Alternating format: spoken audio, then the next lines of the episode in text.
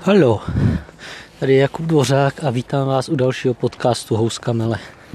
Tentokrát bych chtěl povídat o zase mojí Němčině, která se malinko lepší. A chtěl bych vám říct, jak je to, když přijdete do firmy, kde se mluví jenom německy a vy neumíte zase až tak dobře německy, já umím nějakou A2, nebudu se přeceňovat. A teď rozumíte, řekl bych tak nějak 60%, 70%. Není to vůbec žádný problém začít v takovéhle firmě pracovat. Oni jsou tady dost chovývaví k tomuhle tomu, když máte snahu mluvit. To, že dělám chyby, jim vůbec nevadí. Naopak, možná jsou i rádi, občas mě opraví, jsou rádi, že mluvím. Ne, že dělám chyby, ale že mluvím. E, do mojí hlavy to moc rychle nejde.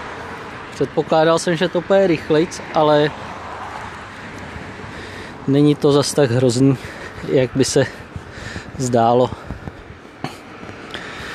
Něco tam utkvělo, co začínám, začínám rozumět. I když nemluví pomalu, jak jsem ze začátku musel říkat, langsam, Deutsch langsam, protože když tady v Rakousku na vás pustí v dialektu, tak fuh, si, ne, si neškrtám. Takže pomalinku německy a pak, pak rozumím. Občas mi musí něco dvakrát vysvětlit nebo říct trošku jinak, protože vám chybí slovíčko. Ne, vám ne, ale mě. Ale není to tak hrozný. No a když tady tohle to tak nějak absolvoval, tak nějak už absolvuju měsíc, tak to začíná být lepší.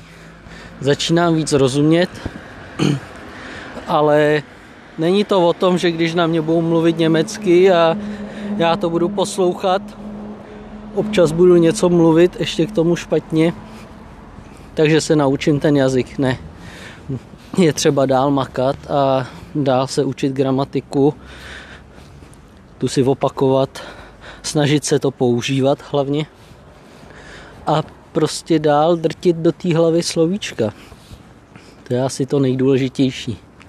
Slovíčka, slovní zásoba.